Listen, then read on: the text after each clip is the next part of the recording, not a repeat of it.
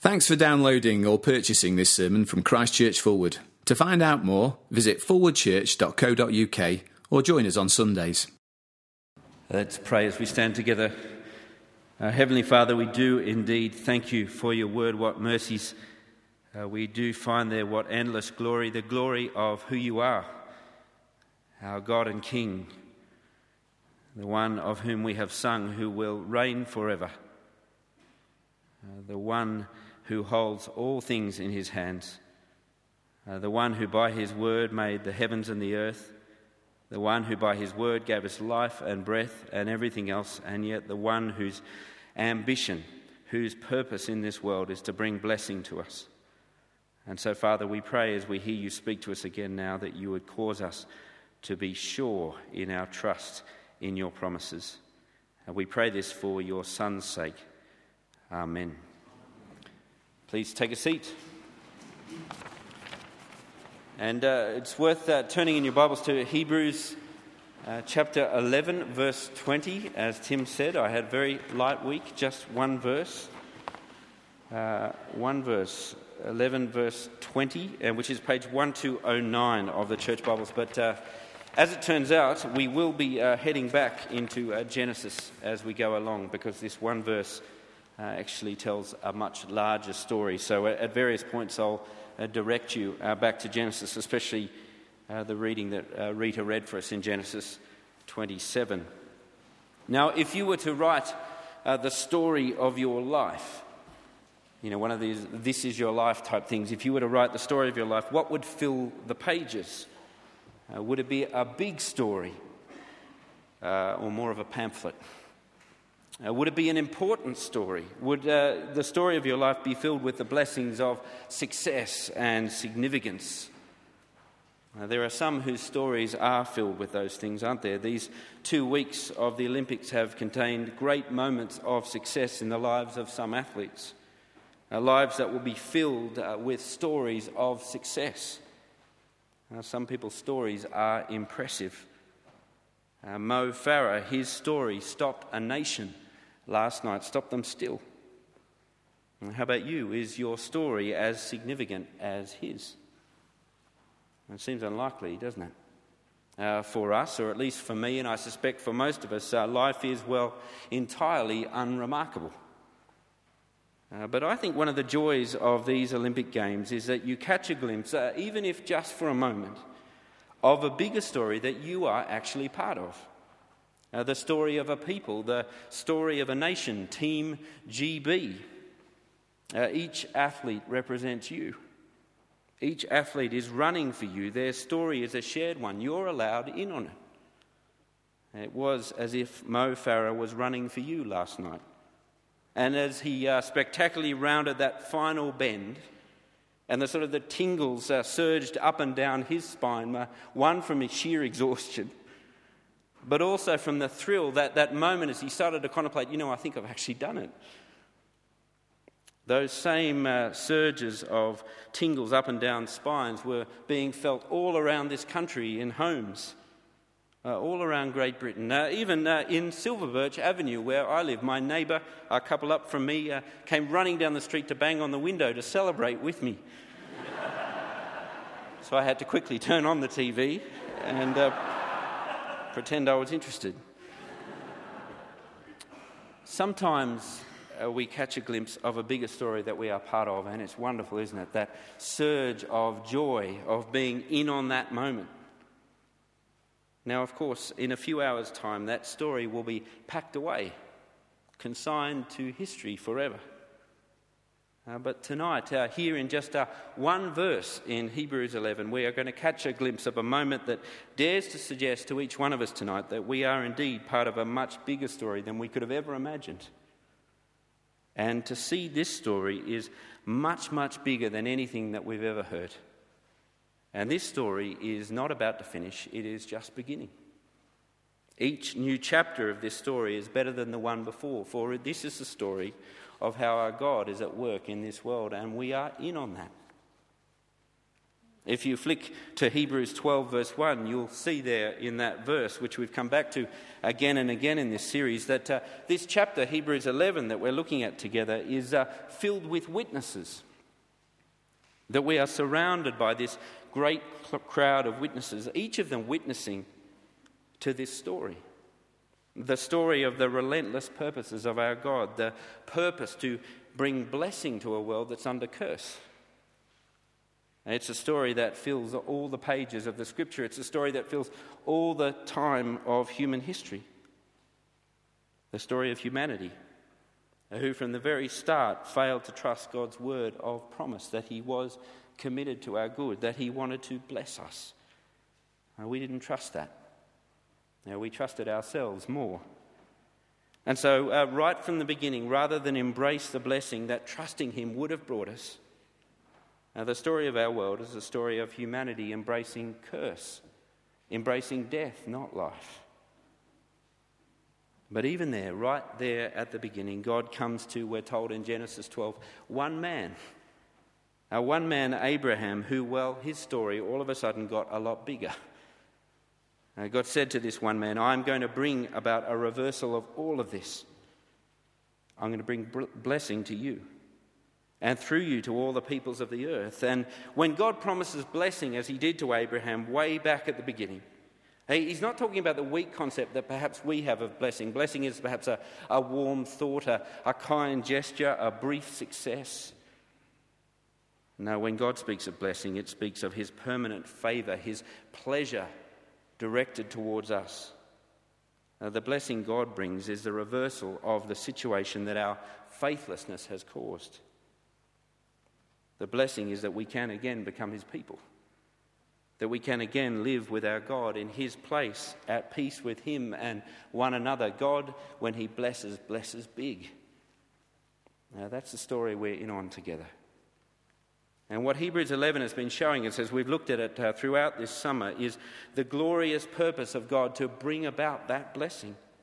And we've seen that purpose handed on generation after generation like a, a relay baton until it reaches the final runner, Jesus Christ, who with his final breath on the cross shouts in victory, It is accomplished.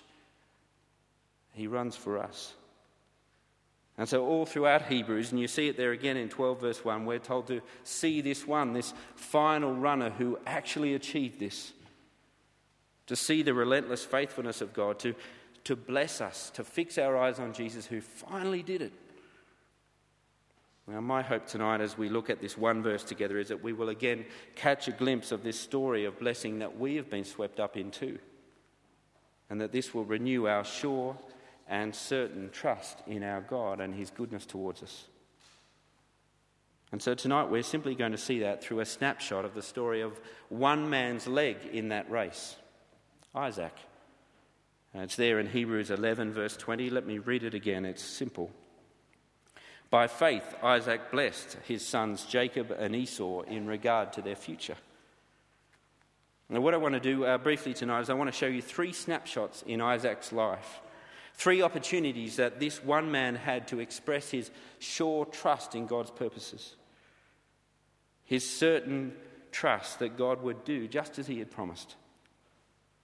Uh, let me show you the first of them. It's uh, back in Genesis 21. It's worth flicking there. It's page 21 uh, Genesis 21 on page 21. It is the very first moment in Isaac's life, it is his birth. Now, here is Isaac's first moment to have this confidence in his God shaped. Now, as we turn to Genesis 21 and the, uh, the account of Isaac's birth, you might be thinking to yourself, now hang on a minute. Uh, you're telling me about Isaac's faith in God. How can his birth, uh, the experience of his birth, be the moment when he came to trust God? Uh, most of us, uh, myself included, are fairly uh, unaware passengers in the moment of birth. We're not doing a lot. Other people are, but not us. Uh, but as I said earlier, the story of our birth is a much bigger story. Uh, one of the uh, habits that we've got into as a family is um, uh, when it comes to the birthdays of our children is to retell them something of the story of their birth, perhaps without the gory details, but something of the story. And so, Jamie, our eldest daughter, it was her seventh birthday. Uh, just a couple of weeks ago. So, once again, the stories were wheeled out. The stories of uh, what was a fairly simple birth. In fact, I was reading a newspaper during the labour, would you believe? It was quite an easy birth from my perspective. But almost the moment she came out, uh, the easiness stopped. Uh, for a week, which turned into a month, which turned into six months, she cried non stop. And so we tell her that every birthday, just to remind her what we have gone through. Now, I reckon Isaac's birthday would have been filled with tales of the incredible occasion of his birth. He would know all about it. His birth was a miracle. His parents, we're told in Genesis 21, were as good as dead when he was born. When he showed up, it was incredible. And Sarah, his mother, would have said, You know, I laughed when you were born. I laugh with joy, with, with amazement, with the praise for the God who is faithful. I didn't think he'd do it, didn't think he could, but he did. He was faithful to bless. Your birth tells that story, Isaac. You were fearfully and wonderfully made. But then his father would have joined in the storytelling and he would have said, Ah, you know what? It's even bigger than that. Uh, you're in on a much bigger story, a much bigger miracle. Abraham would have said to him, Son, you're the beginning of something very, very big that God has promised. He would have said, He promised to give me a family, a big family, and through that family, He was going to bless the entire world, Isaac. But there was no sign of you coming. Year after year passed, year after year, I grew fearful that this promise of blessing was, well, there was nothing to it. But then he spoke to me again, his word of promise, and he made it even bigger. He showed me the stars in the sky, and he said, That's how many children you're going to have, Abraham. He called me to trust him. He said he was our shield and great reward. And when you were born, it was just as he promised, just when he said it would happen. And so, Isaac, get ready, son. You're going to have a big family. You're going to need a big calf. As we meet Isaac in Hebrews 11:20, in the very last moments of his life, it is these first moments that would have shaped the course of his life, a, a life lived with the sure hope that God does as he promises. He will bring blessing. He will lead us to the place he has promised Isaac. Now, I put it to you, even in these first moments of Isaac's life, we have much to learn. You see, to live uh, faithlessly without faith is to think that my life is self contained, that it is about me, that I am a self created creature, I am a self important creature. Uh, but clear sighted faith knows that's not true. And have a look at chapter 11, verse 3. You'll see that in the same way that the universe was made by the word of his command so was my life. It's a miracle, it's a gift. I was made by God to enjoy the blessings of life. That is incredible. And clear sighted faith see, sees that He has given me life to be part of this much bigger story. You and I were born to be swept up in this relentless story of God bringing blessing to all the peoples of the earth. You were born to enjoy relationship with God. That is what it means to be blessed in life. Faith is being sure that the very reason you exist, a successful life, a significant life, is one that's caught up in those purposes. So there's the first snapshot. Let me show you the second one. It's on uh, page 22, Genesis 22. It's not the birth of Isaac, it's the moment his life was demanded of him. And I reckon of all the moments in Isaac's life that demonstrated to him the faithfulness of his God and gave him the opportunity to trust that faithfulness, it was this this single day on top of a hill. In Genesis 22, Isaac is Abraham's precious son, his only son. And God calls upon Abraham to demonstrate his confidence in God's promises to the very limit of that confidence. He says to Abraham, Take your only son, Isaac the one you love, the one with whom, in whom you are well pleased, and sacrifice him on that hill. And as we saw this morning when we were looking at Abraham, uh, when we looked at him, we saw he did that very thing. Abraham was confident that God would do as he had promised to provide a way to bring blessing even through the death of his son. Abraham was confident that there must be more to this story than the death of his son. There must be resurrection. But Abraham wasn't the only one tested on that hill, Isaac was too. Now, can you imagine that moment? Walking up the hill with his father, whom he loved and trusted completely, to offer a sacrifice to God. No doubt they would have done it many times before. But this time, as they're walking up the hill, the penny would have dropped. And he says it in Genesis 22 Dad, haven't we forgotten something? The fire is here, the wood is here, but where's the lamb? Isaac trusts his father, but he wants a word to assure him, Where is the lamb, father? And what his father does is very simple. He tells Isaac to fix his eyes on their heavenly father. God himself will provide, son. A sacrifice is needed. Everything is pointing to Isaac's life being taken, but Isaac is told, Trust the God who has promised to bless you. God Himself will provide the lamb. And at just the right time, He did. Uh, we're told in Genesis 22 a ram appears in the thicket and takes Isaac's place in the sacrifice. And so much does this moment, this moment of God's faithfulness, uh, shape them that they rename this hill simply this the Lord provides. That hill was a place that God demonstrated that he was trustworthy, and Abraham and Isaac demonstrated their trust in that. It would have been a moment burnt into his psyche. And as he comes to the end of his life here in uh, Hebrews 11:20, we need to know that Isaac is a man who knows that his life was shaped by the moment that his life was saved at the cost of another, opening the path of blessing to him. There had been no way, but God had provided at just the right time to save his life, just as he said he would. And again, as we see the witness of Isaac's faith here, how much more should we be sure of God's promise to bless? If you're a Christian tonight, your life is a testimony to the relentless purposes of God to provide one in your place so that you would be blessed. On another hill, Calvary. Sure and certain faith is formed by fixing your eyes on Jesus on that hill in your place. Uh, just as Abraham took the wood and placed it on his son on that hill, uh, John 19 tells us that by his Father's will, Jesus carried the wood of the cross up the hill to be in your place. And do you see that? The witness of God's faithfulness to bless you hanging on the cross. This cloud of witnesses in Hebrews 11 are all saying to you, The Lord brings blessing. Do you see how he's done it? Trust him, they say. See the baton pass along the line until this one, your Jesus, walks up that hill in your place, not for one, but for all. That moment that another stood in his place would have been vivid in Isaac's memory. It would have shaped his life, his faith. But I suspect for us that all too often we stand at a distance from the cross. That moment for us, it is not as vivid or important. It's an idea that we've got used to, a truth that we assented to at some point. Now, of course, it is that. But it is more than that. It is true history, your history, an event that you were involved in.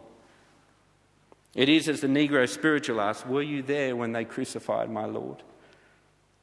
Were you there? Of course you were. And it should, as they say, cause you to tremble. Certain faith in God's constant purpose to bless us is forged by seeing and trembling before the one who walked up that hill for you. None came to take his place, none could, for he was there for us. We should simply call that hill the place the Lord provided.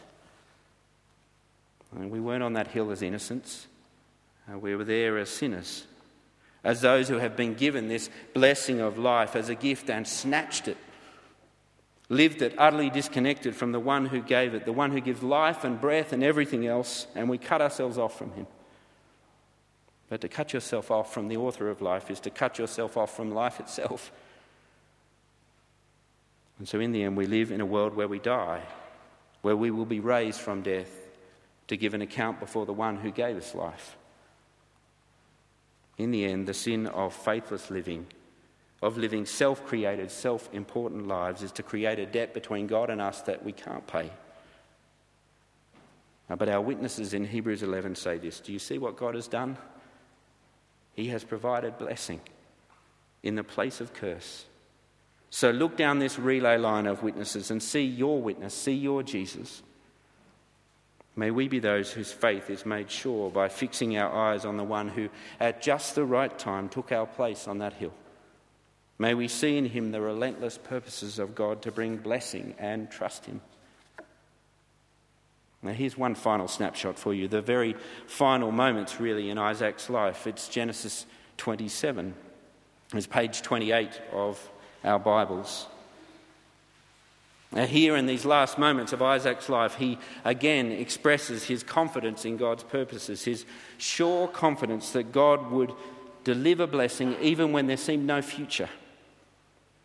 It's captured wonderfully. It's the same expression that all of these witnesses have had. Uh, have a look at Hebrews 11:13. You'll see this confidence. All these people were still living by faith when they died. Uh, they did not receive these things promised. They only saw them and welcomed them from a distance. And they admitted that they were aliens and strangers on the earth. Uh, people who say such things show that they are looking for a country of their own. If they'd been thinking of the country that they'd left, they would have had opportunity to return. Instead, they were longing for a better country, a heavenly one.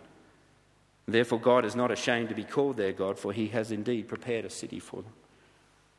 Here is Isaac showing his confidence in that city to come. He's about to die, and he's doing what you'd expect him to do with that confidence, passing on the baton, this promised future. He's passing it on to his firstborn son. Uh, he joins these other witnesses in the firm conviction that nothing, not even death, can separate him and his descendants from this promise of being God's people in God's place. He's a dying man with a simple plan bless my firstborn, pass the baton on to my son. Do you see it there? Esau. But there's the problem. It seems a simple plan. But you see, soon after Rebekah conceived uh, of Esau and Jacob, these twin boys, Isaac's sons, God had made his purposes very clear. God had declared these purposes to bless, but instead of Esau, the older son, being the path that that blessing would head down, it would be Jacob, the younger. The older would serve the younger, Rebekah and Isaac were told. Isaac knows this. Now consider this Isaac knows that promise and he knows God's faithfulness from his own life, right from the very first moment. But here in the last moments of his life, do you see what he does? He decides to second guess God. He thinks he's got a better plan. And so in Genesis 27, verse 1, we're told this When Isaac was old and his eyes were so weak that he could no longer see, he called for Esau, his older son, and said to him, My son, I am now an old man, and I don't know the day of my death.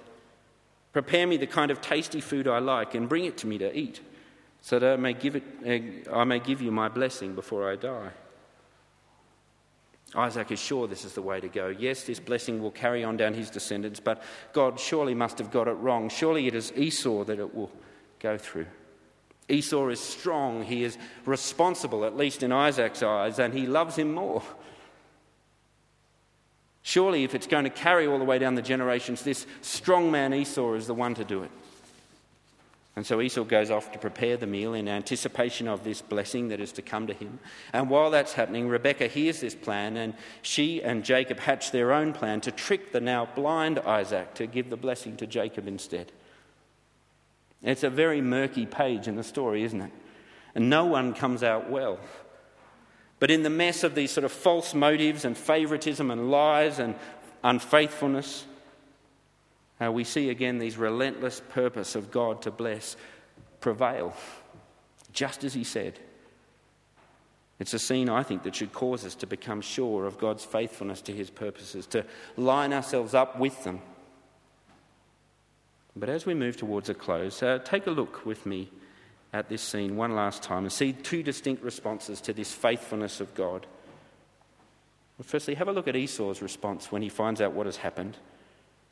He thought he was going to get this blessing, but he's missed out. It's a tragic scene, isn't it? Well, what's important to know, though, about Esau is that he's already shown he is unwilling to trust God's purposes to prevail.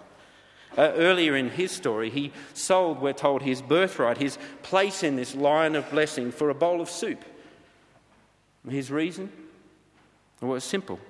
He couldn't see how God could be faithful. He was about to die. All he had was the here and now. What use was a future blessing, a, a distant hope? And so he sold it for a bowl of chicken mulligatawny. He refused to do what the others in this witness line had done, to look beyond death to this better country to the fulfillment of this blessing. And so he enjoyed the blessings of life here and now. He held tight to them, but to this future hope loosely. And I reckon here's the challenge for us Is that us? Are we fixed not on the here and now, but on our future hope, or are we like Esau? Is your hope in this better country to come, being with your God in His place, that He has promised? Or is this place, this country, this land good enough? Uh, this land tonight resplendent in Olympic glory as it is? Is this a good enough heaven? London 2012. The story of Esau is of a man who clung to this cheaper prize as the relentless race of God's blessing passed him by. It is, as a, a, a, band from the 1990s, a band called Pearl Jam, uh, uh, wrote in a song called Nothing Man, of a man who had everything and lost it all. They simply said this a man who caught a bolt of lightning and cursed the day he let it go. That's Esau. He had it all. He had this blessing, this promise, and he, well, he let it go. And so the picture of Esau in Genesis 27 is of sobbing regret. Bless me too, Father, bless me passed him by. Uh, but here's the tragedy. In Isaac's response to his beg for blessing, there is hope. Hope of just that, of still, even now, at this last moment, being in on this blessing. Uh, Esau is told if, if now you would line yourself up with Jacob, if you would throw your lot in with Jacob, who is the one who will carry this blessing on, if you stick with him, uh, the blessing will be yours too. But if you grow restless, if you unbind yourself from Him, you will lose it all. Well, by the end of Genesis 28, He's done just that deliberately and decisively let it all go. Caught a bolt of lightning, cursed the day He let it go. Brothers and sisters, the only way to inherit the blessing of God is to line yourself up with the one who carries that blessing for you, and that is our Jesus. Finally, though, and briefly see Isaac, see his response. This man who tried to second guess God's purposes. And when he sees God prevail, even with uh, all his plans, we see Genesis 27 he is shaken to the core. He sees this faithful God. He tried to detour those purposes of God, send them down a different path through Esau. But here at last, in his dying moments, he sees again this relentless purpose to bless, and he sees it and he submits. He says to Esau, Jacob will be blessed. He will be blessed. That's the way it is. He sees how God works, even through Jacob, who is, uh, let's be honest, as the story goes on, a scoundrel. The story of God's relentless purpose to bless is a gracious one. Isaac knew it in his own life, and now he sees it in his youngest son, whom God gives this firstborn blessing to. And so Isaac, by faith, blesses Jacob in regard to his future and our future. Isaac says, You, Jacob, will carry the blessing of the firstborn, this future blessing, this death proof blessing. Isaac is completely confident that God will do as he has promised. And as we look on, how much more should we be? As we look on at this promise passed down the line until it reaches our champion, the promise fulfiller, Jesus. And so, as I finish, let me say this simply what Genesis, uh, Hebrews 12 1 says. Since we are surrounded by this great cloud of witnesses, fix your eyes on Jesus. He is the very word of God's purpose, the word of his promise made flesh. He is the Son, the firstborn Son, on whom the very blessing, the very favour of God rests forever. This is my Son, he said, whom I love, with whom I am well pleased. But he is the firstborn who left the blessing of being with his father to come to the cross. He is the blessed firstborn who became a curse for us so that we could have his blessing. So fix your eyes on him. Fix your lives on him. Line yourself up with him, as Esau was told to do. When you stand aligned with Christ, hidden in him, you find yourself part of his story. He runs for you. And that far more than Mo Farah should send tingles up and down your spine, for you are in the very path of God's eternal blessing. Well, let's pray.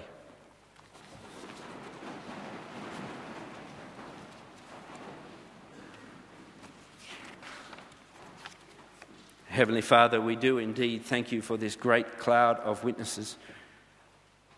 Uh, we thank you, Father, for the faithfulness that each one shows, confident in your purposes. And we thank you for Jesus, the author and perfecter of our faith. Uh, cause us to fix our eyes on him. Amen.